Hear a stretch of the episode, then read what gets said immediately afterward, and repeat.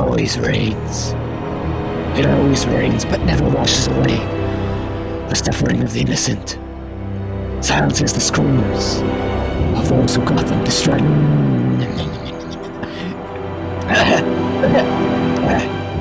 Dear my friend, I'm Cole Watson. Ah, so much pain. So much pain. So much for starting this episode on a positive note. Hi, Cole. What's the deal with airplane food? oh,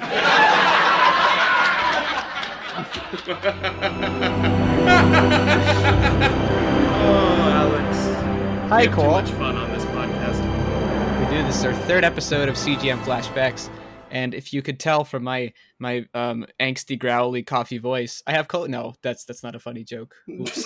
I almost is that a bad start? I don't know, but yeah, we're we're uh, we're here in our in our CGM flashbacks third episode. We've been renewed for a third episode. It's very exciting, and we're talking about Batman, Three Jokers, and Batman as a whole. So, um, yeah, a lot to talk about. Yeah, originally penned as a special episode until I got sick and we couldn't make Halloween. I'd say it's still a special episode. You know, anytime I get to turn on the old recorder, play a little ditty with my friend Cole Watson, I think it's I think it's worth it. Aw, that's sweet, Alex. Ah, I know, I know. So, Cole, today we're talking about uh this the, the this series known as Batman Three Jokers because it just finished, so it's, it was sort of timely that we're like, hey, we need to find something Batman or you know Joker or something tangentially related, and uh, this comic has been sort of uh it's it's been teased for a long time. I think it's been like Yeah. five years in the making. If, if Really? I that's thought correct. it was like three. Uh yeah, it was. I, I wrote this down, but it it, it debuted. The concept of the three Jokers debuted in Justice League 42, which was during the events of Darkseid War. So for any new 52 Justice League readers, got you. It's all good. Yeah. Uh, oh my god. I thought it was during Rebirth that it was teased, but no, that's the button I'm thinking about, isn't it? Oh yes, yes, the good old button. Uh, yeah, yep, yep. We- we don't have to talk about that. The do- oh, the doomsday clock is ticking. But yeah, in in that sort of darkseid war story, Batman gets this. He sits on this omniscient chair known as the Mobius chair, and it's basically like it answers any question in the universe. And he his first question is like, "Who is the Joker?" And then it's like, "Oh, no, sorry." He asks who who murdered his parents first, which makes sense. That that's Batman's thing, right? He's like, "Ah, who did it?" And then it's like, "Oh, it was Joe Chill." And then and then he asked who the Joker was, and the answer was the chair was kind of being a bit a, a, a bit nifty there. It was saying it said there are three jokers. It says there are three jokers. And then he didn't ask a follow-up question like what are the three jokers? He just like sat there in silence. And then the new 52 ended, Rebirth started and we never really had a sense of whether we'd get this three jokers story. But then hey, 2020 comes around and we get Batman three jokers. Yeah, through the new black label that DC's putting out. Yeah, it's the Black Label is interesting because it's like on one hand they're doing new stories that are built for Black Label, but on the other hand they're just like, yeah, remember that story from 20 years ago? That's Black Label. Yep, always was. Oh, they're will be. actually putting old stuff into it now? I didn't know about yeah, that. yeah. So anything like the Killing Joke, or I th- I'm pretty sure the Dark Knight Returns, all that stuff, that's now a Black Label. It's like this is a mature reader line, um, which is you know interesting by by the folks at DC Comics. I kind of liked it when I heard of Black Label as like a like it, it sort of felt like a fresh thing where they were going to do new stories and then these were the Black Label ones. But going back and doing it, it's kind of like well, a lot, there's like you know thirty percent of DC Comics that are Black Label now, and it's like huh, okay. Yeah, that really makes it lose a lot of its luster. Like I remember when Black Label was originally penned and it was uh it was the Batman Damned storyline or whatever that was coming out at the time. And the first thing that sets it off is Bat Penis. And Yeah, oh, they never yeah. could recover. Yeah, it was Bat Penis, and it was, uh, for those that don't know about Bat Penis, this was the first time that you get to see Bruce Wayne or Batman's penis, and it was like you know it was a penis in in, a comic. It's like great, uh, but it was it was like a little. It was like a non-story, and then it was a huge story, and then DC Comics ended up censoring it in the trade and like in the Yeah. second printings. We will So- never show the penis again. So if you got that first printing of of Batman Damned, then you have like the only. Uh, Like the first and maybe only appearance of Batman penis, which is like, oh my gosh, it's a collector's item. I have two copies of that. I I mean, I don't know. I'll, any questions you have, but it, I yeah, I have two copies of it. And last time I checked, like a year ago, they were worth like eighty five dollars each. It's like Oh, what is this? What is this? What a So, key issue. the first Yeah, it- appearance. it is the first appearance. Yeah, yeah, yep, yep, yep, yep, yep. But we're not talking about Batman Damned by Brian Azzarello and Lee Bermejo, because No, I don't think it was very good. No, but- it wasn't. he you know, the question is, is Three Jokers good? I don't know, but before that, w- what did you think when you first heard it was coming out? Like, were you were you aware? Were, like, did you read the New Fifty Two? Did you read that Justice League issue? And you're like, oh, there's three Jokers, and you like went through half a decade of your life, and then we're like, ah, what? Three Jokers? Yeah, I'm very familiar with uh, Scott Snyder and Greg Capullo's new 52 run of Batman because that one uh, is just a really fun read for people who are new to comics or veterans of the veterans of the trade. But um, with the three Joker storyline that popped up originally, like you said, in, in Justice League, uh, I remember going through Darkseid War, and events just aren't my thing. It's because you have taste. yeah, the, the issue with events is that there's so many things to juggle, and just no one can land them properly in recent years. Like the last time I think an event really landed was like Marvel Civil War. oh wow. everything else to me just I, I feel like it's too confusing and it's Mhm. so much information that you have to digest in every single panel that they're just sure. never worth it to me but this detail coming out about three jokers was really interesting because the joker the joker does have so many personalities across so many timelines and so many multiverses. Uh, originally when this was was penned to to show up or whatever i thought okay it's going to be three different jokers from three different universes that uh, have coexisted now because uh, even during the new 52 timeline there was uh, superman lois and clark i think was, was happening at the time where uh, new 52 superman was still a thing but the superman from the previous uh, previous run before a crisis event uh, he was back in this one, and he was just uh, covertly doing operations and missions and saving people. So it's a very like confusing sentence for people who don't know what the New Fifty Two is, but uh, Yeah. basically, I, DC Comics launched in the 1939 with Detective Comics number 27, or no, Action. Wait, was Action Comics first?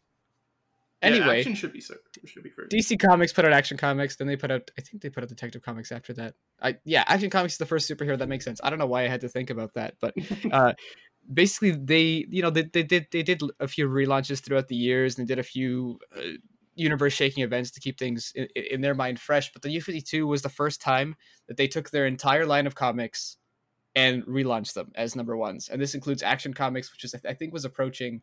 Uh, you know, 900 or something issues, or, or Detective Comics too, where it was like yeah, crazy crazy high number of books that they finally um renumbered for the first time. And with that they sort of made it a thing that like hey these last uh 70 so years of comics they now take place in a five year span. They made they made the heroes younger. They made them i think they wanted to make them hipper but they used the word hipper. So it was like oh guys i don't know.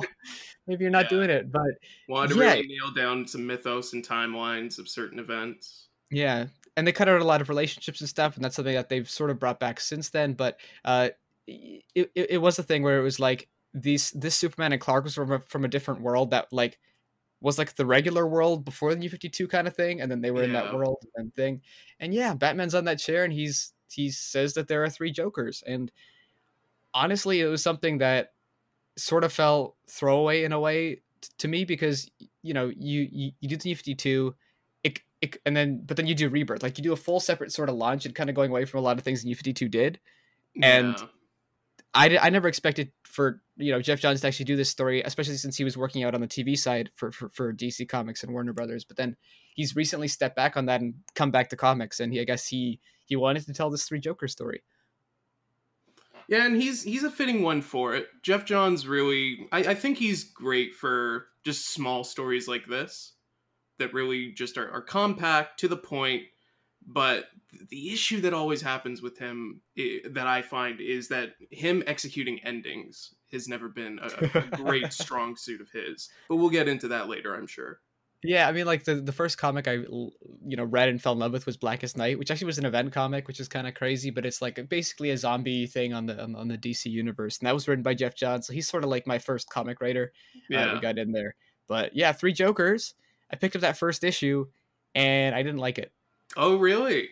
Yeah, Top Yeah, to I- bottom, or was there a certain thing about it that? it was. uh, I don't know. I I'm not a huge fan of like the super serious Batman going on super serious missions and treating things like super serious. And I I know that that's kind of like integral to his character in a lot of ways.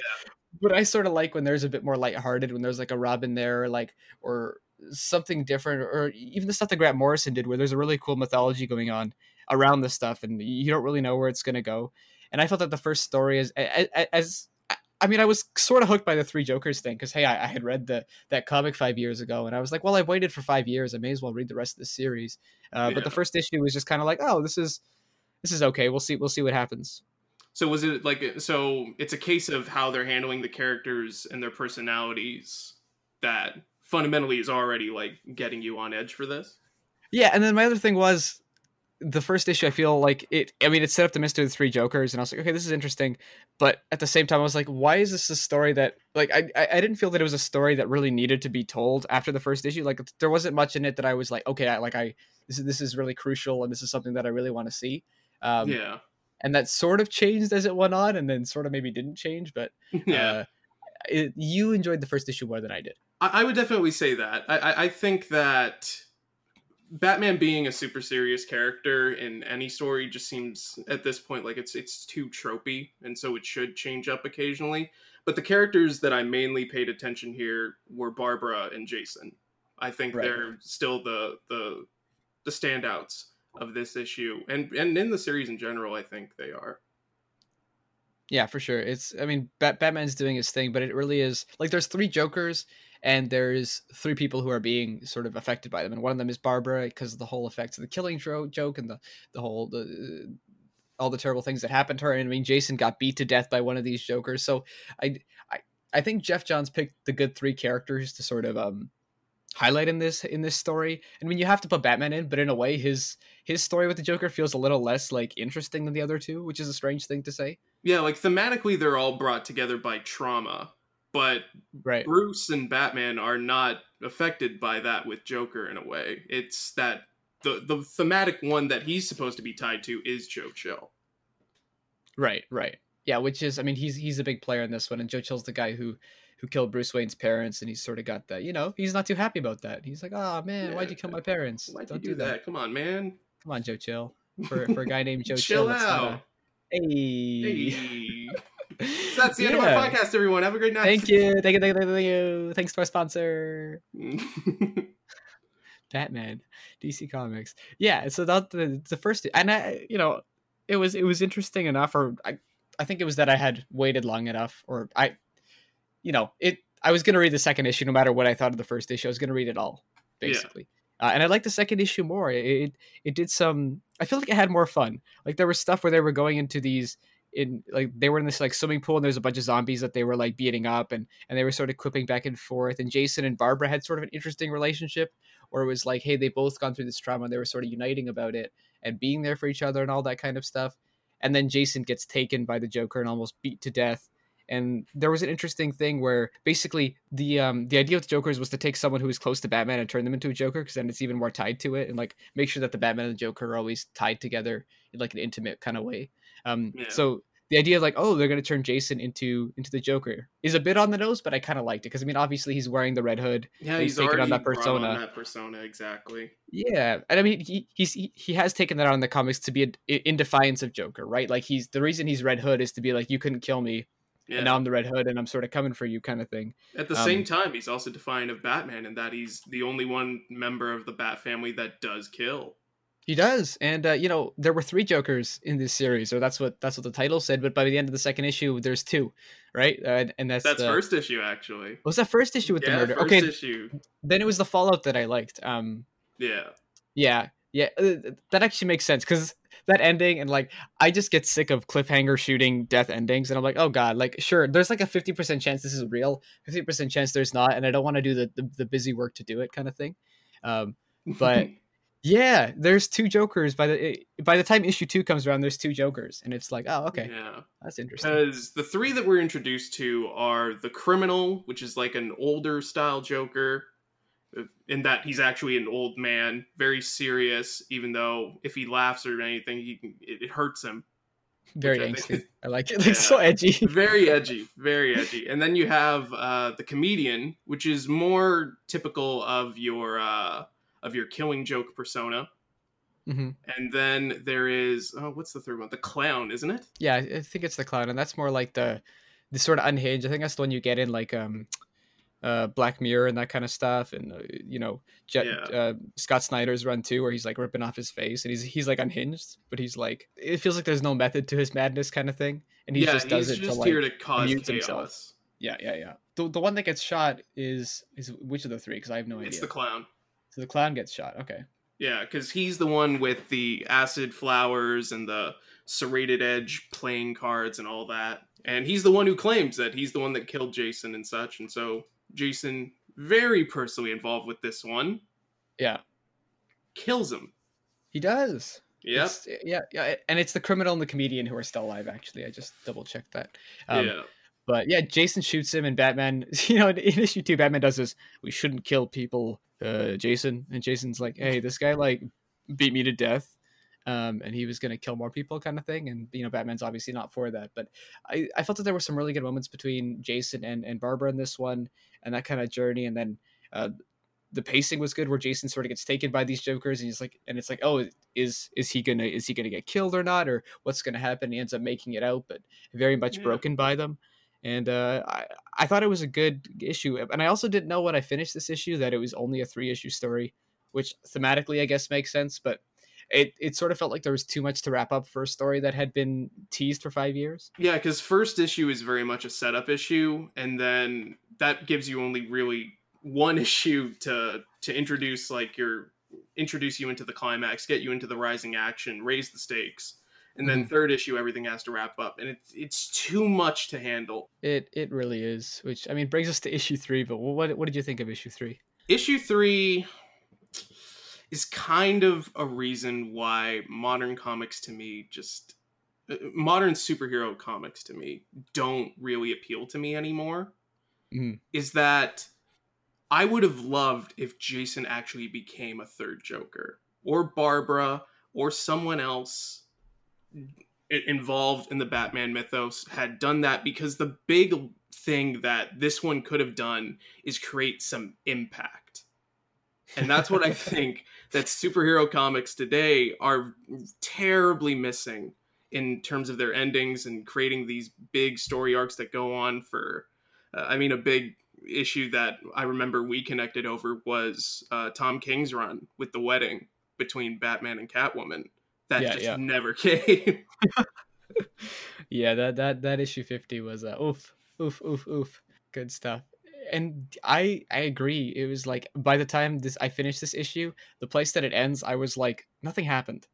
yeah. Not- like nothing happened. Like it's its ending kind of thing is where um the the um the I think it's the comedian shoots the criminal if I'm, if I'm correct there. I, I Yeah. think so. Yes. So so the comedian shoots the criminal and basically does this thing where it's like, hey, you and Joe Chill are cool now because uh, Joe Chill and Batman kind of kind of um they make up and everything, and now I'm your greatest lover slash like like I'm I'm I, I'm the single greatest cause of your pain now, and it's like great. And then the comic Yeah. ends with Batman being like, I I knew his identity all along the first week that I met him, and it's like wait, but if you knew it the first week, like it.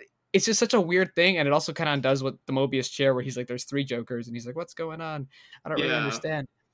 But it also just felt like the Joker as a character, his whole thing is that no one knows who he is, and I think that giving him an origin is, is kind of strange to do. And I mean, the Killing Joke does it, but it does it in a way that like, hey, like it does it with a purpose. Like it takes Batman and is it takes the Joker and he's like, hey, like, w- what can one bad day turn someone into, right? Yeah, Um, and it's then- a whole theoretical situation that could have led down multiple paths, and it's up Yeah. to interpretation if this one's even true. yeah it's it's basically just like a it's basically like a theory of like what could have possibly caused this this man that is the joker or, or this person that is the joker and this the way this series ends its big thing is like joker's identity doesn't matter. Joker's identity he's a, he's, he's a being of chaos. And it's like yeah that's joker 101 and that's that's that's your big end geoff johns? Like Yeah, but at the end, you reaffirm that it is actually the Killing Joke Joker. yeah it's like five years in the making and it's like yeah it's we're a- we're we're a black label comic we're mature and and, and there are things that like i this issue like and this series sort of teams with that sort of like faking like we're black label or, or no faking like we're mature and being like we have to do this stuff and we're everything's so serious and it's just comes across as like them thinking that th- the audience is dumber than we are and yeah, it's like okay that's that's it's, that's interesting and like you already pointed out the Mobius chair inconsistency of that. If he already knew, why did he even ask the question? And then it was for me, even if we knew his name, are you telling me anyone would just get a hold of his family? Like everyone knows Harvey Dent is Two Face. Everyone knows Right. Oswald Cobblepot is Penguin. You Mhm. don't screw with their families, even their extended families, because there's always the slightest chance if you do, you're Yeah. going to end up dead.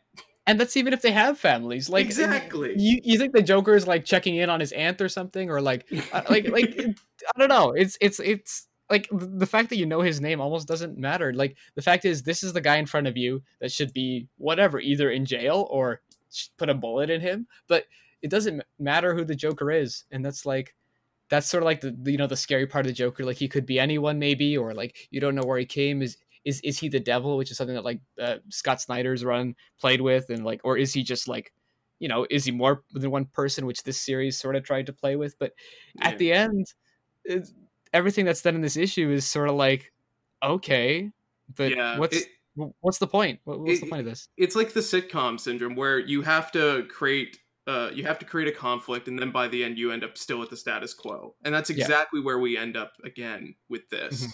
where no one is creating like a comfort circle of like trauma or anything like the the best thing that could have come out of this was that barbara and jason don't even give them a, ro- a romantic relationship. Like keep that moment of their little kiss or whatever but at the end they should come together because they are the most affected individuals in the bat family that have to deal with that. And while barbara had a circle of people to help her through her therapy and who supported her jason had none of that even when he came back. Hmm That's that. That's the other thing I didn't like about this book because there's like, I mean, throughout the series they focus on Jason and Barbara as people who are sort of um, brought together by their trauma and sort of helping each other out. And in this issue, Jason's like, "Let's kiss," and Barbara's like, "No, no, no, like, let, like, let's not. Like, uh, you know, this the." You know, I like I care for you, but not in that sort of way. And then he like writes her a letter and be like, "I can be whoever you want me to be.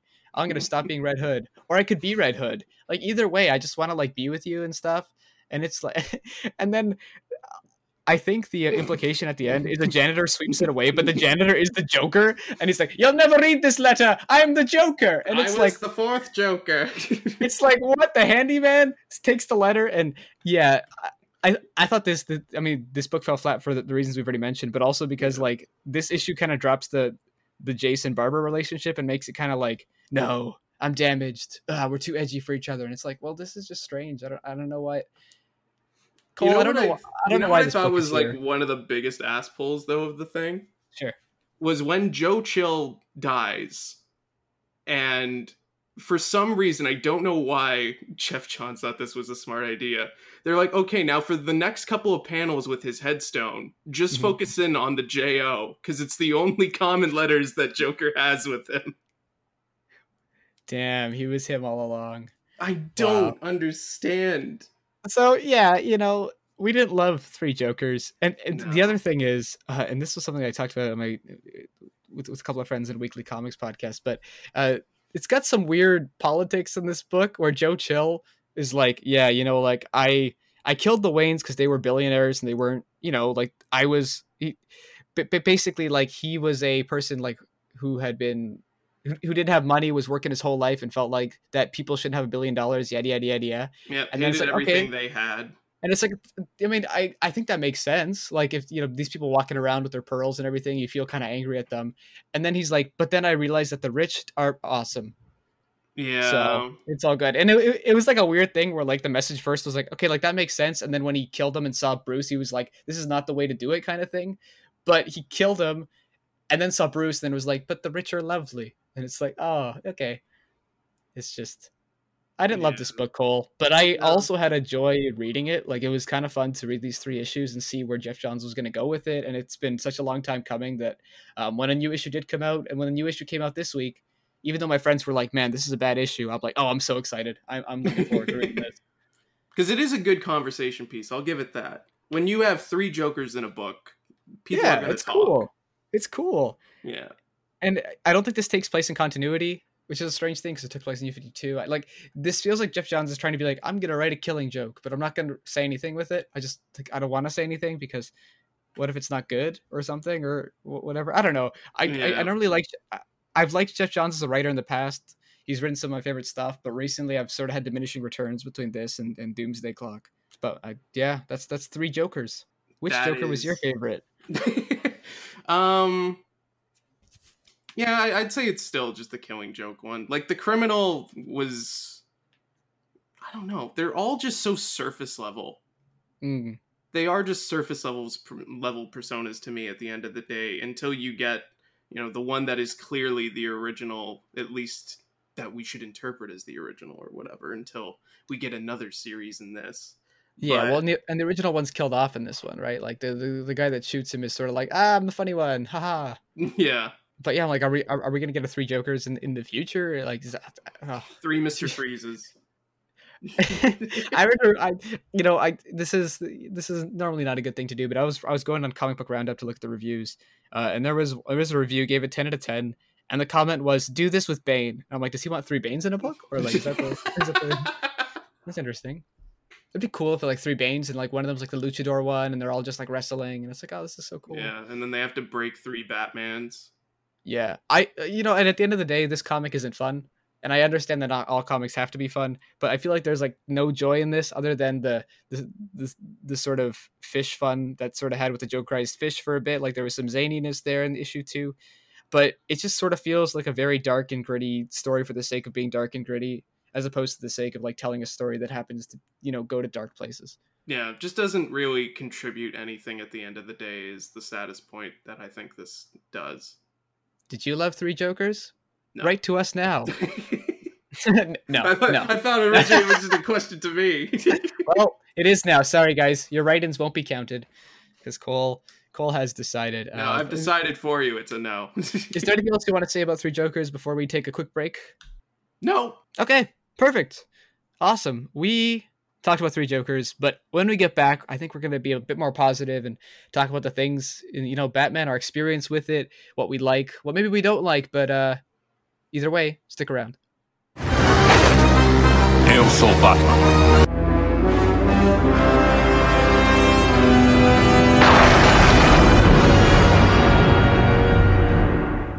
Man, what a bunch of jokers. And we're back. Wow, Cole. What an exciting break, Alex. Wow, I I'm sure you did something with that transition. I did. It was really good. I hope it's good now. Now there's pressure to make it good, but we survived talking about three Jokers, um, and you know I think we should get I think we should get a nice little prize for that, and uh, you know we could start off with talking about our first experience with Batman. What's what's your earliest Batman experience, Cole? My earliest Batman memory, like I don't even think it's like a TV show or a movie or a, or a cartoon. I think it was just like mom and dad bought me toys as a kid, and that's how I first got introduced to Batman and all Right. kinds of superheroes as my Mhm. earliest memories. And so it would be just throwing Batman at Spider Man and throwing whatever. I, I like You to throw my toys that. when I was a kid. No, They're not in the same universe, Cole. No, I'll throw Hot Wheels at them too. Hot Wheels Wow. MCU is, is great. I feel oh I know, but there have been Hot Wheels, DC, and Marvel cars, so that, that that's allowed illegally. yeah, but I didn't But have that other ones. stuff- I was just throwing Oh. Porsches and Mustangs. Take this, Batman. Take this, Batman. This 1970 Porsche. Ooh, wow, nice catch there, Batman. you really punched that, Batman. Uh, well, yeah, I think you, that's Alex? well. It just I, I think that toys makes a lot of sense with like how people would be brought up with superheroes because like visually they're like bright or they're dark, but either way they're like visually interesting. And Batman looks cool when you're a kid and you're like, wow, he's got his cowl, he looks like a bat, he's so cool, and he's like, I'm Batman, yeah. And then your parents are like, well, I hope you're not Batman because that means they're gonna get gunned down in an alley, but you know, whatever. Play your game, kid. Um, but my first experience with Batman, oof, was probably was it the animated series? I don't know if it was Batman the animated series, but that's the one that I sort of remember um, as being sort of the the one that made me be like, oh man, I like Batman. Batman's so cool, and it was just when I was watching it, I was young, so it was kind of a bit dark for me. Yeah. And I mean, for, for like both in terms of like just hue and like the, the, the way that they color that show, where it's always taking place at night. yeah, Um, the red skies. yeah, like really nicely stylized, but also the stuff going on was a bit scary for me at the time. Um, but I always was like, Batman's gonna make it through, and he's gonna save the day, and that was that was sort of what I brought through. And he was this, he was this guy who was not as you know not stronger, um, not even necessarily smarter. I mean, he is, but he just had that determination that he could figure things out, and he would always make it out in the day. And as a kid, I was like, that's really cool. Like I I I really like Batman. Yeah.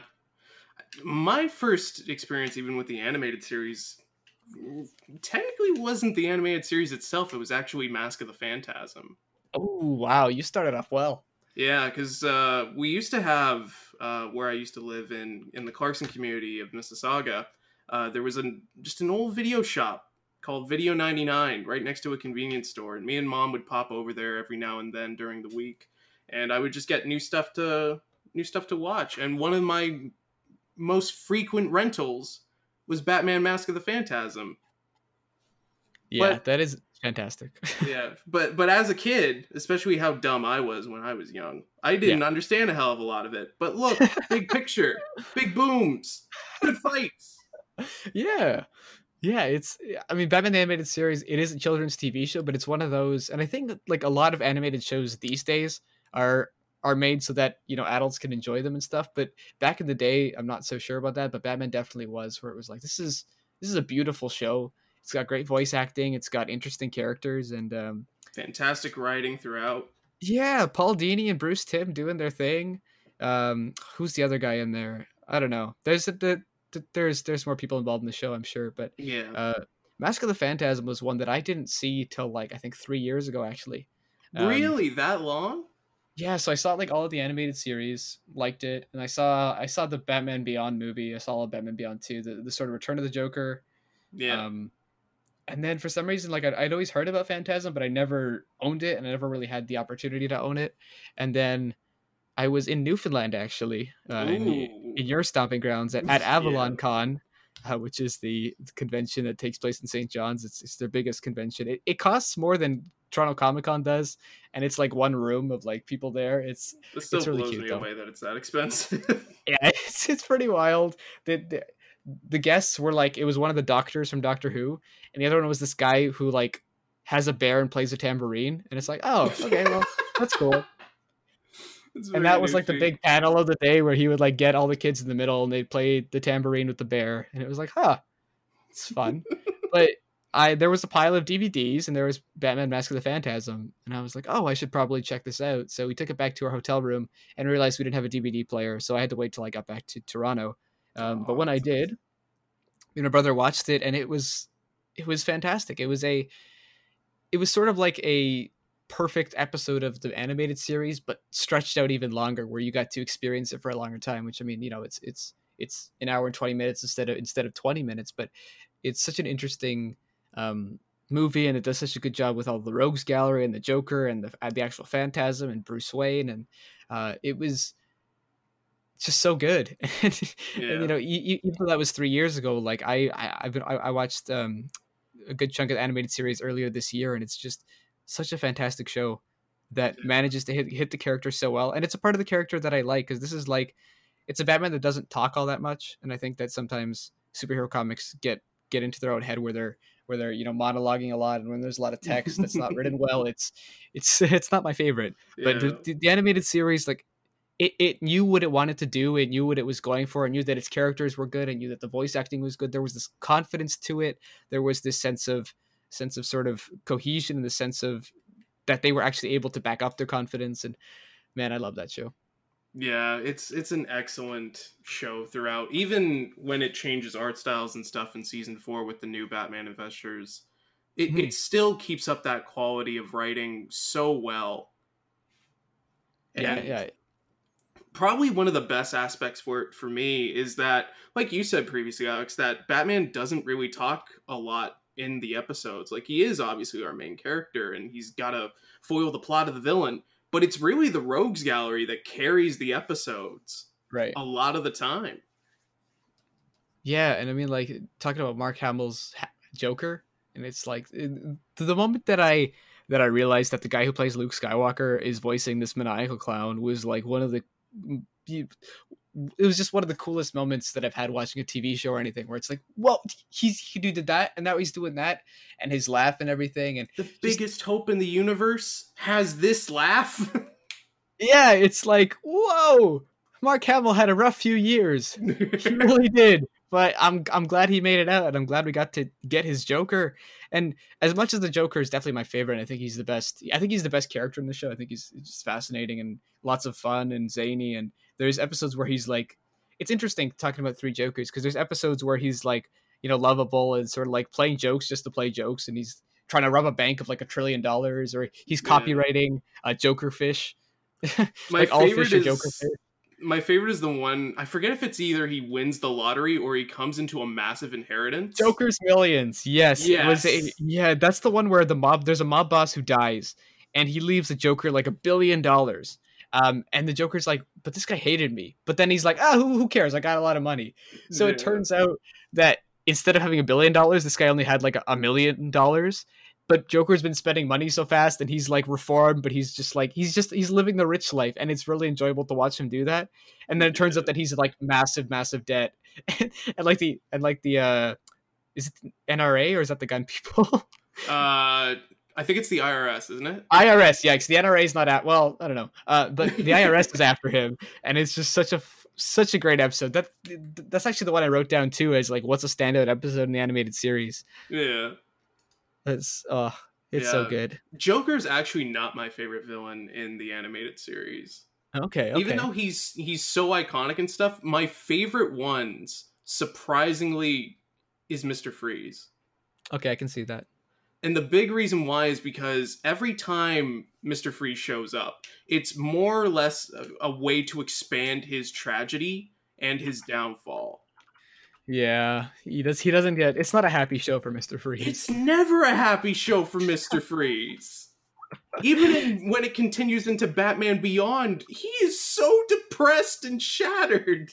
I think that was my favorite one when when when he's like in the future and he like he basically like commits suicide kind of thing, and it's just like so Yeah. sad and, there, and there's just like ice world and everything and it still Leave carries Terry. on. No one cares about me.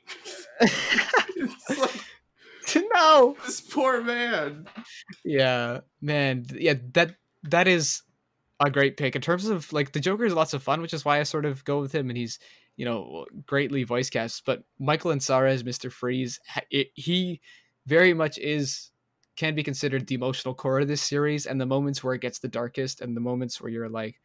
You, you, you feel the most and just the way that he delivers his line it's so haunting and sort of um it's it's it's disconnected from the world which is you know fitting because he's he's a guy trapped in ice trying to save the love of his life who's who's you know dead basically and it's just such a hauntingly wonderful portrayal Yeah. Now the animated series and Batman Beyond does him justice. I wish Mhm. Sub Zero did him justice.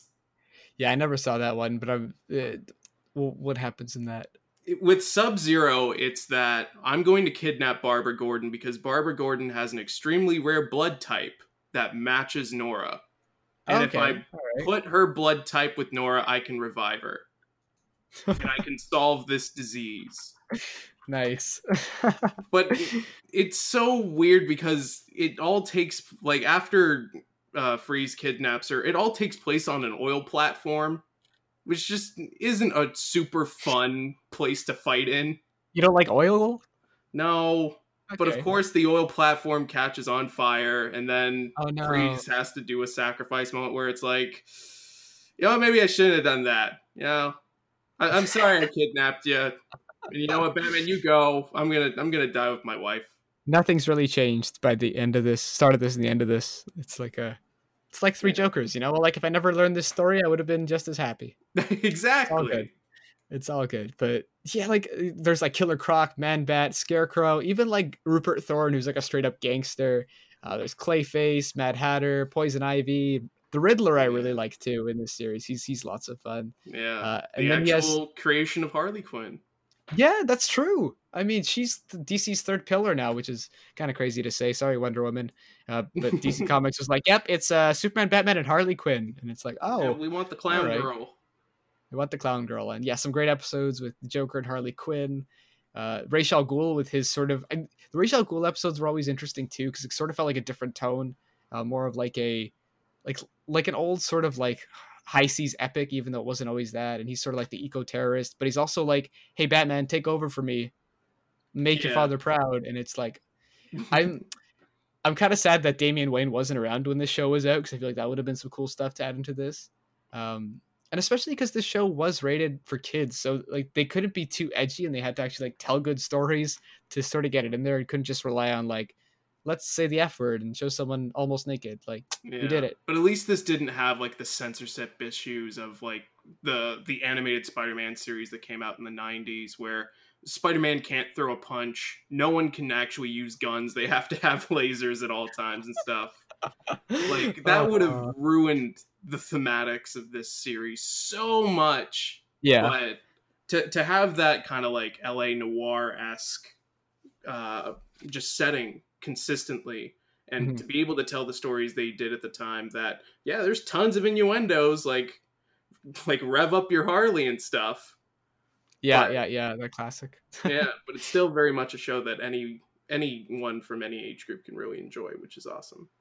yeah, it's it's just what I like. If if someone has never seen a Batman or know what like, if someone woke up and they were like, I don't know what Batman is, I'd be like, hey, watch this show. Like, th- this is the piece of Batman media that I think best captures the character and best consistently captures the character because Yeah. Batman is interesting, but it's his rogues gallery that really puts him over the edge, right? And it's all these colorful characters that he interacts with and and sort of bests um as it goes on. It's it's not a hot take to say Batman the animated series is great, but I think it's an important thing to get out there because it's just the joy. yeah. And so did, did you did you also watch Batman Beyond, which was sort of the the sequel show where it took place in I don't know like 40, 50 years later? Yeah, I did spend a, a lot of time with Batman Beyond, but as a kid, I couldn't appreciate it. Surprisingly, like I, I remember as a kid identifying this one as like a darker series, but it was originally penned as supposed to be like the lighter one because we have Bruce Wayne now as the old man, and we have our our young protagonist Terry McGinnis taking up the cape and cowl. Well, really just the cowl because he doesn't have a cape. No, not But, yet. No- um, no capes. Yeah, no cape. It it was uh it was a huge departure, but at the same time, still really enjoyable. And I would say that this probably like I revisited Batman Beyond a couple years ago. This this feels more consistently written to me than the animated series. Really, that's interesting. Yeah, because they I forget how many how many seasons they had for Batman Beyond, but it was just around the same amount as the I think I think it was three as opposed to four for the animated series, but Yeah, because uh, eventually it got canceled. Yeah. And they were at least able to send it off nicely with Return of the Joker.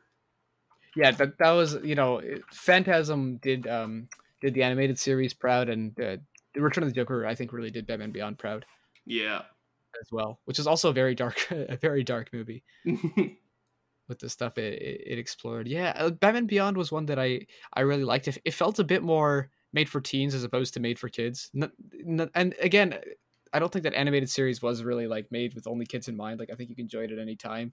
But I think this was a show that also hit you when you're like, hey, you're a teenager watching the show, or you're like 12 or you know approaching that age, and it's like Terry's also a teenager, and he's because he's he's the star of the show, right? He's the one that you're invested in as a character. Um, yeah, schway. and I felt, th- yeah, schway. Oh man, what I forgot about what the a word. slang. so schway. Uh it's it's I, I I'm glad they went with something like that because it it it didn't even make sense back back when this was coming out, but it's great. It's got like a timelessness to it as as a result. Uh, but I really liked it. It, it ha- had that dark tone. It had some good villains. I it didn't have as good villains as animated series, and I think they they overused the Jokers a lot and made them Yeah. as sort of like because they were just basically like a street gang kind of thing, and didn't have the same punching power as some of these heavyweights that the animated series has. Yeah, it was interesting how they tackled like they they put a lot of time into the Royal Flush Gang, which was a really interesting one. I like how Mhm. they executed that a lot. Yeah. Um more of their original villains, like yeah, they, they couldn't have a Joker because eventually we would find out that oh, Mr. J's already dead in Return of the Joker. But um, it was also just interesting to catch up to ones because there would be cameos of of characters like Bane, and it's like, oh yeah, I bet Bane still can kick ass. Nope, he's an old man in a chair. He's essentially a vegetable. Venom Yep. it it destroyed him. It did. It really did. and then they he also has like a really dark um origin which isn't new to batman but it's explored like at the beginning of the show kind of thing where um his his, his dad gets killed um Yeah. by by this uh paxton powers or derek powers Uh, it's, runs it's the the, company, Powers Paxton family. I'll say that. I, I i just remember the line paxton powers pollutes. Paxton powers pollutes. And they were like they were protesting there. Uh but he Terry's father Warren like he he discovers that that that Derek Powers is like making biological weapons and he decides to um to confront him about it. And then he gets taken out.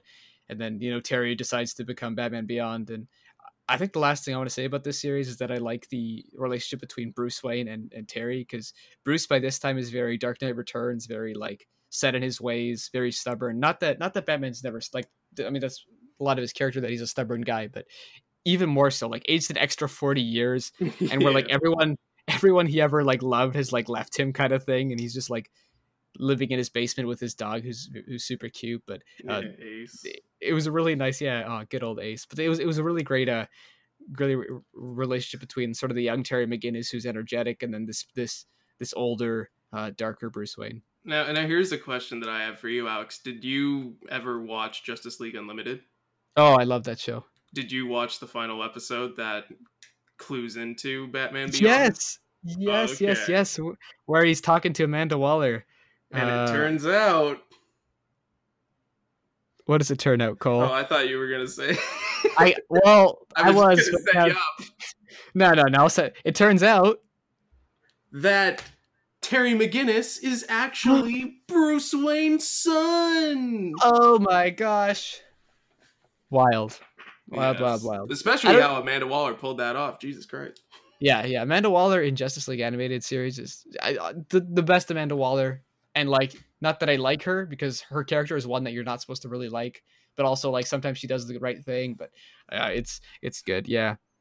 It was just such a good time to grow up and be able to watch the animated series, Batman Beyond, Justice League Unlimited, Justice League. I mean, the original TV show. It was such a golden age for DC uh, animated shows.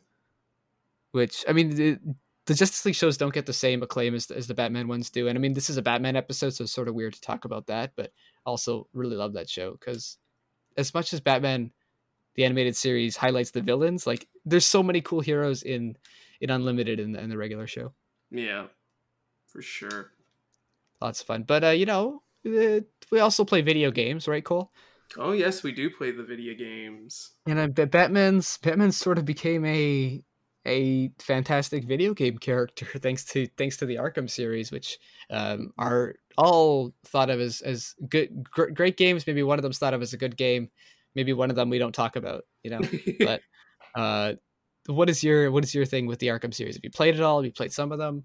oh yeah, I have played all of the Arkham series multiple times, including Origins, which is Oh my gosh! which is considered non-canon and should be wiped from the record, but eh, I still think like it's, not a as good. It's not as good as the other ones, but it's still like compared to a regular game, it's it's you know Yeah, it's not all that different. it's just more Uh, Arkham, and it tells what- the origin stuff. Yeah, that's why they call it Arkham Origins. Who would have guessed? It was crazy. Uh, the one I was actually talking about was uh, the Arkham Origins Blackgate version for 3DS and PS Vita. Oh Uh, god, that I forgot just- that was a thing. It's just turning the Arkham series into like a side scroller kind of thing. It was just Yeah, it was rough. It was rough. Because until that point, we had we had a good selection of Batman games. I mean, I mean, we had Batman Forever. We had uh, a couple of animated series games. Batman Beyond even had a Return to the Joker game. Yeah. The issue is they were all garbage. They were garbage. Yeah, that was. it was. It was the era where like everything had a game though, and it was like, hey, have you seen that new movie that's out? Have you Have you seen Shark Tale? Well, play the Shark Tale game. It's like, The whoa. fact that we used to have tie-in movie games with like children's cartoons was insane. so I'm wondering if like the video game industry just had more money to burn, or if like these they just didn't put like, or, or if it was just cheaper back then to make games. Which I mean, it was cheaper, but like yeah. uh, looking like at that, whose but- idea was it that like yeah we got to make an over the hedge video game to coincide with over the hedge I don't know what kid saw over the hedge and was like, "No, I want to play the video game." It's like, Yeah. what would that even? What is that game? What are you? Uh, what? It's i actually played that game one night Did you like it? No. Oh, okay. Well, It was a sleepover where me and my friend Jesse, we were like, "There's nothing out right now," and it's either pick up the crappy Batman game or pick up Over the Hedge. wow, you chose Over the Hedge over a crappy Batman game, and I respect Yeah, that. I that's at that's, least Over the Hedge was surprisingly co-op, but it was that's oh, that's good. I mean, that makes sense because there's you know more than one animal in that game Yeah. and movie. yeah, that's good. So, uh, what who's your favorite Over the Hedge character, Cole? well, not, we, we won't get into that because I don't remember anyone. Okay, good, good, good, good. Uh, but the Arkham series is my, my, my, my favorite of the three is Arkham City. Um, and Yeah, that was played it on Wii. U.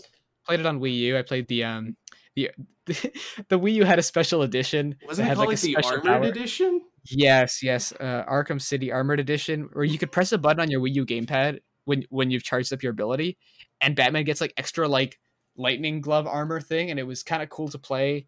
Um, and honestly, you know what? The Wii U being able to use a tablet for like other things in a game is is really cool. That they did it with um the James Bond game too, where you could um, it was sort of an a asynchronous game where like the person the people on the TV had one experience and the person with that who was on the tablet had their own experience and they were Oh, like yeah, it, yeah. it was a 4v1 and it was like very intense that way. Uh, but yeah the wii u is great just like the over the hedge game. But- arkham city even better. It, i just it, it did such a great job of highlighting all the different batman villains. It's, i mean similarly to the animated series which is what is important but also just making it fun to go through it. And that final um, fight with the joker who's also again voiced by mark hamill and and batman by kevin conroy it was just it felt it it was the first time I felt that I was controlling Batman and it actually worked and it was it, it was it was a fantastic game. And I mean it's cuz I played Arkham City before Asylum. I went back and played Asylum after and I enjoyed that one too, but City's the one that stands out to me. Yeah. City is definitely the one that stands out to me as well. I think that it's a fantastic sequel for following up from Asylum because Asylum was basically like a Metroidvania game where it was, hey, we, we've built out this asylum and, and made it really detailed and tons of room to explore and stuff. But then City literally opens this up to like huge suburbs of Gotham that have been taken over by Blackgate prisoners and Arkham Asylum people, and of course, uh, the huge rogues gallery that we tackle in that game. Yeah, and it's I mean the game called is called Arkham City, but it's you, you're exploring the city, you're going to these different things and you have your story missions, but this is also the first game for me that I did all the side missions in a game. And oh, it did was you actually do all the Riddler stuff? Uh, I I don't remember. I remember I did a lot. I did I did far more than I should have because those were not fun. Those Yeah. were it. That was hey, let's open the wiki and go like one at a time through these things because some of those were just so dumb. But Yeah, like I I really like how Asylum tackled it, where it was Mm. literally f- solve riddles. Like we Yeah. have we have like little Easter eggs scattered throughout the levels, and this was a great way to explore it and look at all the details that the devs put in. And Yeah. then when City rolled around, it's like now they're just trophies. throw your batarang Yeah, from 600 meters away at this it from the angle, and it's like okay, great, thank you, thank you, thank you, thank you, thank you, thank you. Uh, I mean, the game's also had Grey Delisle, who vo- who voices Daphne and Scooby Doo, and Azula in Avatar as Catwoman. She did a great job as that. Um, it's just a really fun Batman game. yeah. And uh, did did you also play Batman Arkham Knight? I did. Arkham Knight mechanically is the best. Story wise, I'd place it near the worst. Yeah, it's very predictable. It's like, oh, who could the Arkham Knight be? And it's like, it's Jason Todd. Oh, who could Yeah. the Arkham Knight? It's Jason Todd. It's like right away, and that might be because hey, like you know, we, we we've read a lot of comics, but it's also like they bring up Jason Todd in like the first two hours of the game, and there's a mysterious figure. And it's doesn't like, like oh, Troy Baker, who could he possibly play that would fit in here? Yeah, Maybe Jason Todd. Yeah. But the, it- the, the interesting thing about that was that Rocksteady like was adamant. No, the Arkham Knight is a completely original character. It's not Jason Todd. And then we get into it. It's like we knew It's it was Jason Jason Todd. yeah, it's such it's such a funny sort of like just choice by Rocksteady to be like, yeah, it's not him. Buy the game, enjoy it, experience it. And it's like, you know what? If you told us it was Jason Todd at the beginning, I wouldn't really care. But I think the fact that they were like, no, it's not. Experience it, and then I beat the game, and I'm like, yeah, it's, it's Jason Todd. Okay, Yeah. cool. It's very interesting. It would have been cool if they did sort of a phantasm switch where it was like someone else, and it was like, oh, that's cool, and it tied back to the first, uh, you know, Asylum game, and maybe it tied back to City too. But uh, it's clear it wasn't like. I mean, maybe they always planned on a trilogy, but that wasn't part of the what was you know planned. I don't think. Yeah, I don't know how much it was planned either with that. Because Yeah. uh, ultimately it was that like one was like a con- asylum was basically like a continuation of the animated series which was really cool. Brought all the mm-hmm. cast together and, and had a great time. City was like okay we can build this out more and now we have the Yeah. joker's death. And then Knight is that joker even in death is still persistent is still on batman's mind in the form of this viral outbreak now. Yeah, and and, I like that. Like I'm I'm happy that we got to see Mark Hamill again and listen to his voice because after City, I was like, well, he's dead. He's not going to be he's not going to be in it anymore. Uh, but I felt that in City they handled and, and Asylum too that they handled the villains well and sort of gave them their chance to shine. Whereas Knight was like, hey, it's Jason Todd and it's the Joker in your head, and everyone else is sort of not as important. And as much as as much as the Joker is the main villain in you know all the games, basically, it's the other ones do get a chance to shine. And in Knight, it was like, oh, they don't really not as much, but I enjoyed I enjoyed driving the Batmobile. I think I was one of the few people who liked that. So Yeah. My biggest disappointment with Knight, though, I'll, I'll never forget how disappointed I was with this, Mhm. was that I had reached the end game of Knight. So I was doing the Knightfall protocol where you can unlock the secret endings and stuff. Um, and one of them is that after you defeat the Knight, it's like, well, who's gonna, who else is going to talk to me now when I destroy all their mines and blow up their traps and clear their outposts? Oh, Yeah. it's Deathstroke. And until this point in the game, boss fights have been pretty mediocre. mhm. But I'm like, this one they can nail. Let's fight Deathstroke. And so I do all the challenges, I complete all I can, and then it's a tank battle. Are you kidding me? It's a tank battle. And Well, when he pops out of the tank, I'm like, okay, you know, there's a redemption here. We can still duke it out. We can still fight. No, I punched him once and he's down.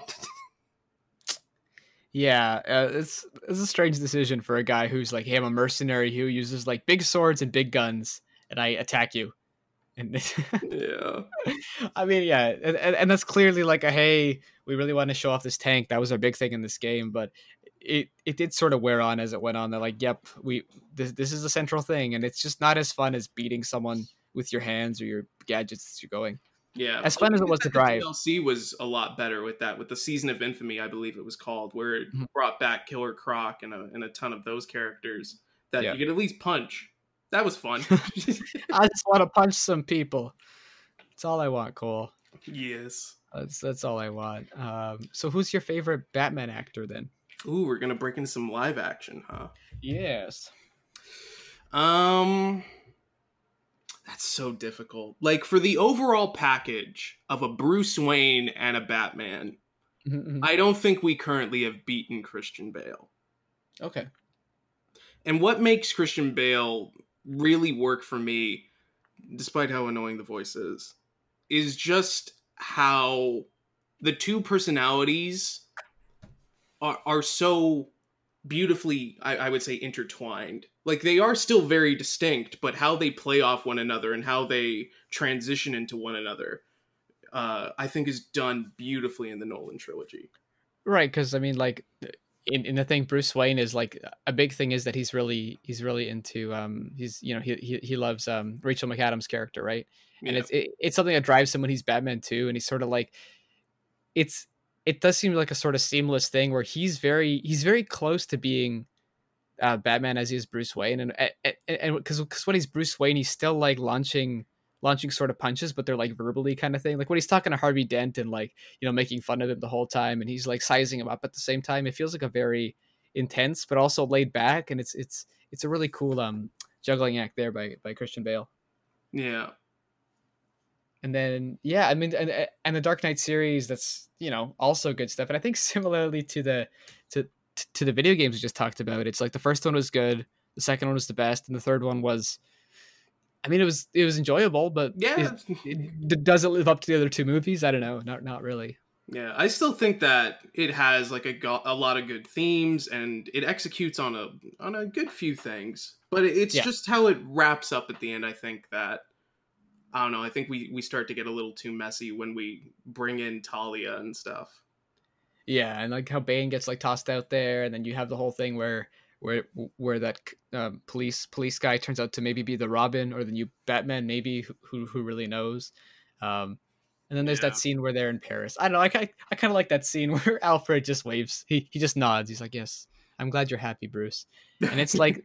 You know, th- th- this could have just been a metaphor. You didn't have to actually find him in a French town and nod at him, but uh, like if they didn't show Bruce and Catwoman and it was just like he looks at them or whatever and then gives the nod, everyone Mm-hmm. Yeah. would have known what he was looking at. it, it would have been fantastic if it was just his reaction. He, he sits in a restaurant, he smiles, he nods, and then the movie ends. And it's like, nice. Like, you respect your audience a little more then, you know? As Yeah. opposed to like Bruce Wayne sitting there and, and Anne Hathaway sitting there and they're like, oh, let's do it. Yeah. what about you, Alex? What is your favorite live action Batman? Uh, it's got to be Ben Affleck. I think he just, his time with the character was just so influential. and I'm so happy that he's coming back in, in, in, in the Snyder cut. My, I know how much you you're dying for that cut. Oh, I'm dying all right. Um, Yikes. Uh no, I mean it's, it's you know, I like Christian Bale and all that, but again, my my sensibilities and my sort of um appetite for Batman is a lot more when he's more fun and you know, maybe poking a little fun at himself or doing some crazy things. I mean, we started off this episode with a quote from um Superman's pal Jimmy Olsen in which Batman is just straight up hilarious. Like he's he's he's hilarious. He's super angsty and he's like going to war with Jimmy Olsen, which is you know Jimmy Olsen's a kid with a camera. Like calm down, Batman. But Yeah. uh, I just love Adam West Batman. I just love how how much fun he is and how how he it perfectly distills that era of comics onto the page, and it's the last. It, I'd say it's the second last change that Batman's really had because once once he sort of got gritty, he's been gritty since then yeah. and he's sort of been this dark knight. And there's really like two eras of Batman. There's the Adam West era, and there's everything else. Uh, to, to me, at least. I mean, some, some get darker. You get the Dark Knight Returns, but it's either he's uh he's surfing and you know using his bat shark repellent, or he's like gritty and dark. Yeah. I, I think though, like Mhm. the despite thinking that like the Nolan trilogy is probably the best executed Batman films. Yeah. The one without a doubt I have watched the most in terms of live action is still Batman Forever. As a It's kid, so I adored fun. Forever. Yeah, yeah. I mean, like it's got Arnold Schwarzenegger. Wait, is, is that the one with Arnold? No, that's Wait, no. Carrey. Is it the one with um the Riddler and Two Face? Yes, that's right. Oh, T- Tommy Lee and yeah, Tommy Jim- Lee Jones, yes. Val Kilmer. Yeah, yeah. I- I- honestly, I like both those movies because the villains are like super campy and like super fun. Yeah, I Uh, still enjoy campy movies. I like, I love them. Yeah. And I mean, I, we've sort of got that with like Lego Batman, which is like a Batman that's not as serious, that kind of stuff uh, going Yeah. forward. Uh, but you know, the live action ones, and I don't think that's going to change with with Robert Pattinson's movie. I think that, that one looks pretty edgy, and you know, I'll watch it. Maybe I'll like it. But uh, it's just nice when they're they have fun with these characters that are like, and these villains and the, these crazy stories, and they and they realize that they're that they're kind of silly, but that's what kind of makes them enjoyable. Yeah. I actually don't have any live action experience with Adam West and Burt Ward. I've, I I don't think I've even seen a Oh, single really? episode of Batman 66. Yeah, the, the, yeah. The, the thing that I do have experience with was, uh, once again, another thing I used to rent at Video 99 was uh, the animated show of the time that still was voiced by Adam West and Burt Ward.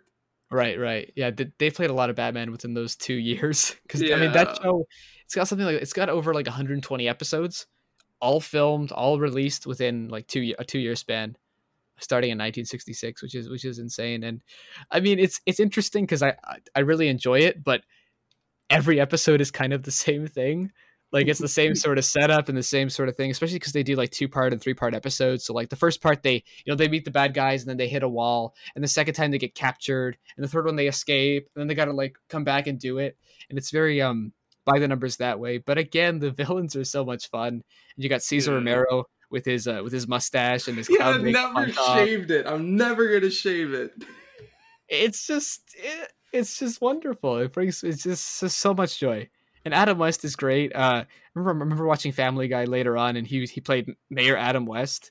And yeah. I just love that character, knowing that it was Adam West and how silly that character was in that show too, where he was just always like saying things like that makes no sense, dude. And it's it's wonderful. He still Um, had a costume persona, didn't he? Did, wasn't he like a cat man or something? Adam West in the show. Yeah. For family. He was Guy. the he was the mayor of the town. No, but he had a costume persona as well. yeah, yeah, yeah, yeah, yeah. I I think there was like an episode where he was like, yeah, where where, where they played with that. But he he was Oh a yeah, staple of that right. show. Right. He was a staple for like you know uh, up until his death. Like I think eight, like you know 15, 16 seasons of that show where he just pop up, which is which is cool. yeah. But yeah, Batman's cool. And now, I mean, now it's 2020. We just read three Jokers, but is there, what is a Batman? You know, I guess we, we can end off on the comics, but what is a story or a Batman story that means a lot to you or one that you you really connect with? My favorite Batman story, I think, is Jeph Loeb and Tim Sale's The Long Halloween. Ooh. Yeah. And the reason why it has a lot of attachment to me was uh, because I got the Absolute Edition from my uh, my ex girlfriend at the time and stuff, and so it's a really nice memory that I have of that we shared. Where when I got that comic, and uh, I remember I was telling her like, "I'm sick of you buying me comic books. Please don't get me any more comic books. Like maybe try a kid or something." and she got me more books and I was actually super thankful because she got me two amazing ones, and one of them was The Long Halloween, and we just like cuddled up together and read it together, and it was an awesome time. What about you, Alex?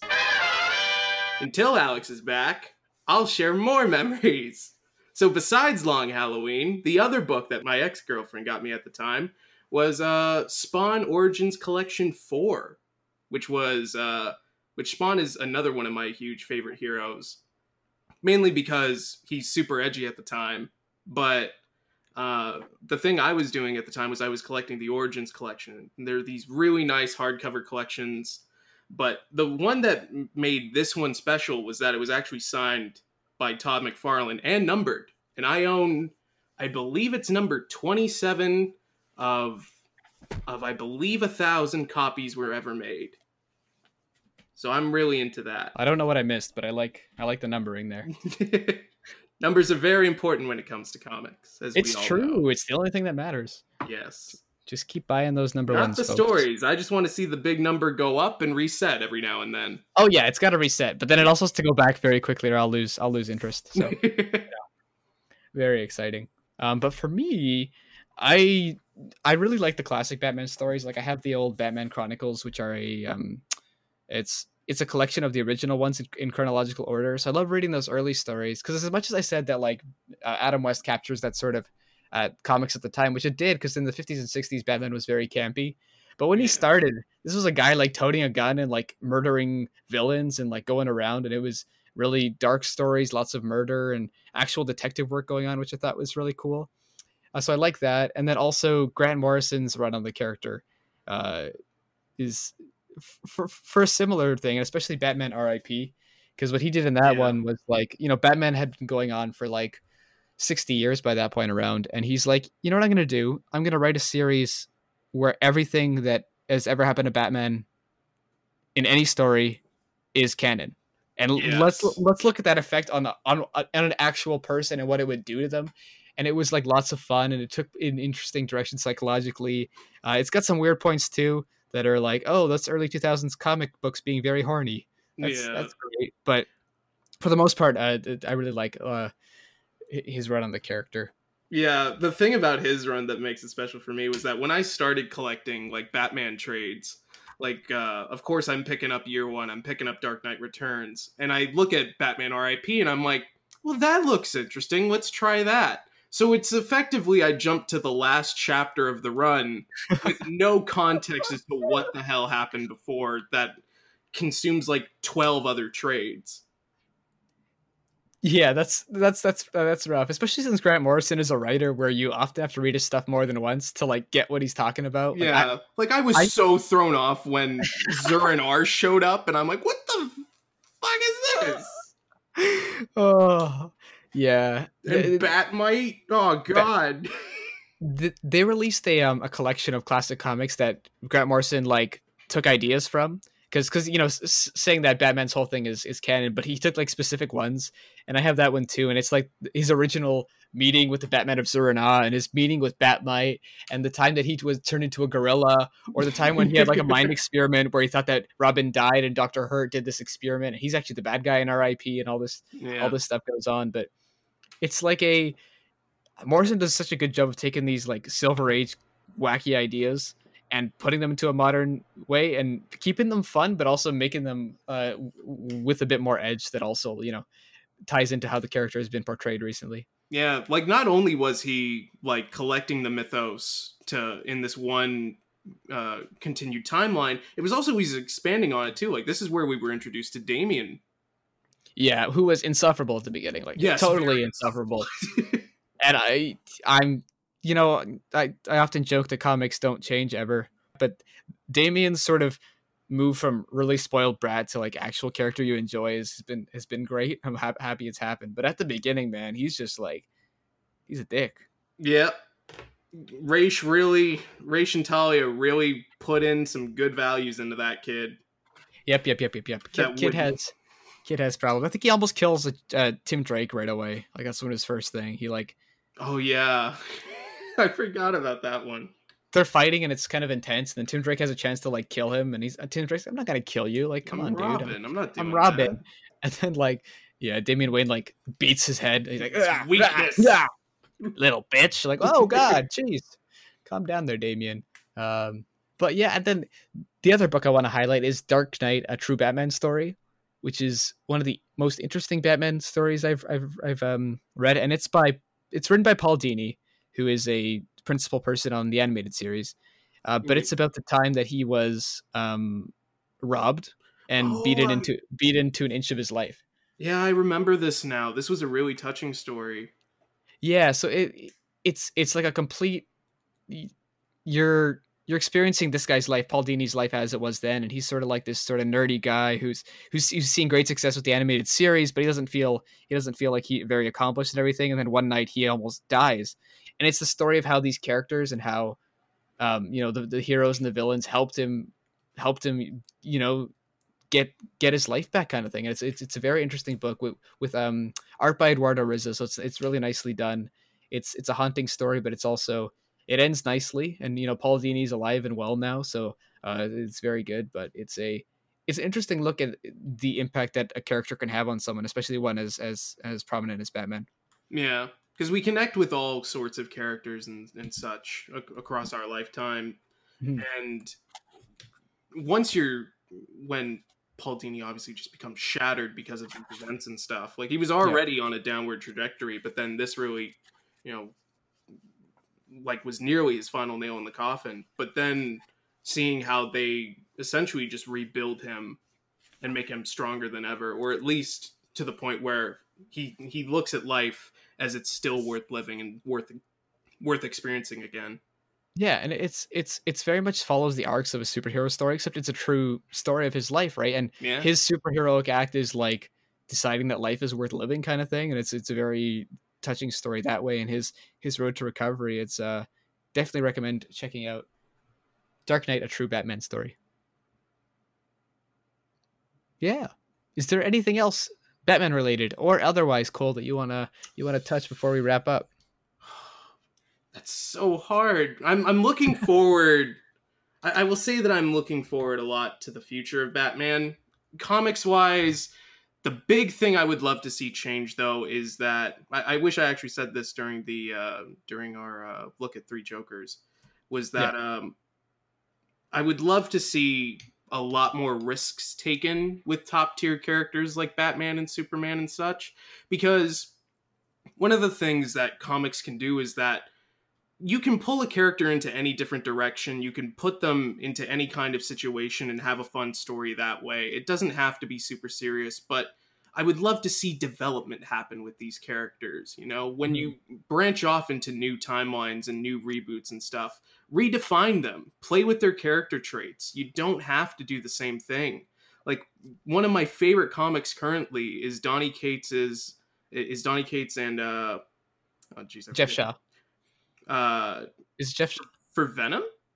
Yeah. Uh, I should- may- maybe. Oh, um, Ryan Stegman. Yes, Ryan Stegman.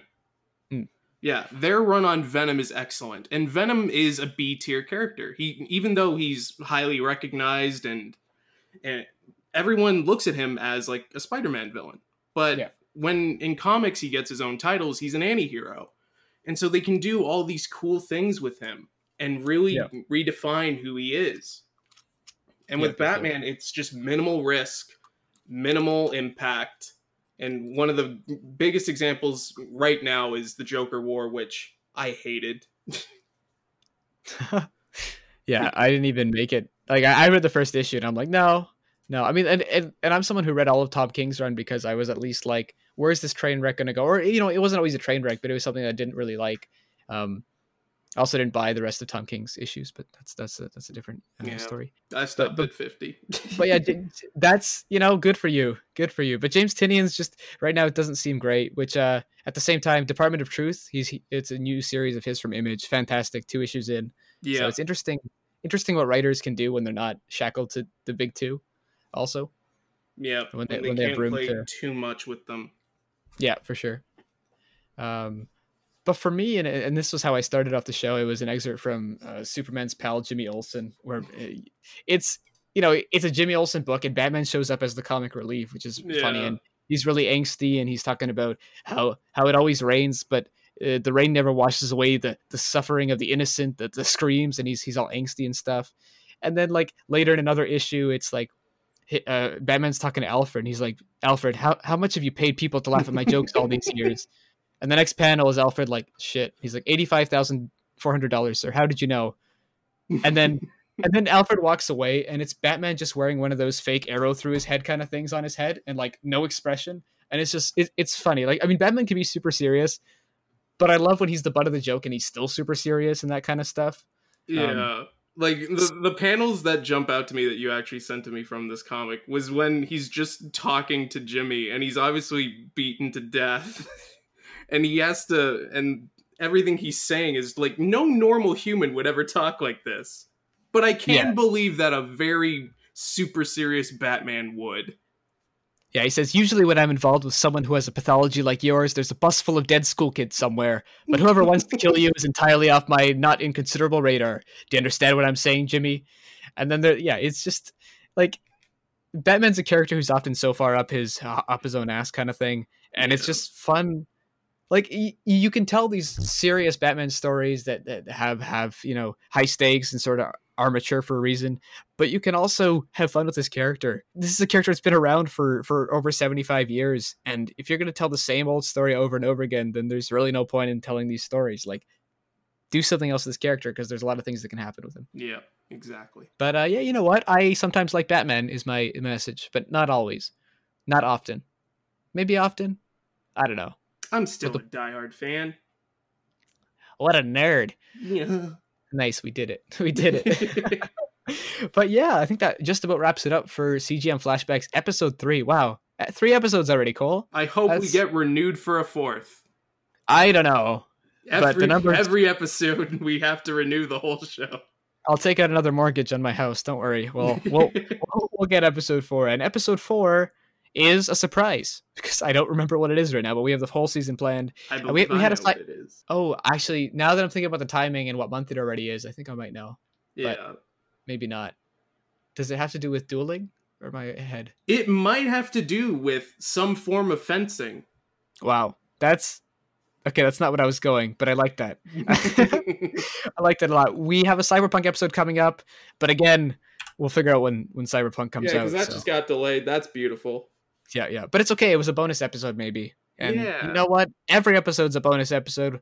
Like I said earlier, when you're doing it with great people like Cole Watson. So, uh, Cole, where can people find you? All of you beautiful people can find me at Kaiser underscore Watson on Twitter. Wow, that's wonderful. You can find me at Alex Hansiak on all social media networks. You can find, you know, if you like this comic talk and want some comic talk with my friends uh, Chad, Emily, and John Luke, check out uh, the Comics Podcast. We, we were able to get the name the Comics Podcast somehow, like Wow, four years ago. And it was like, oh, shoot, that's, I don't know. It feels cool. Feels cool. So check that out. And uh, in the meantime, give all your love to Cole. He's a little sick and he's still doing this podcast. So, um, Yeah. work through it. We hope you enjoy Batman, and even if you don't enjoy Batman, we hope you're having a great day. And uh, we'll uh, talk to you in uh, two weeks. See ya.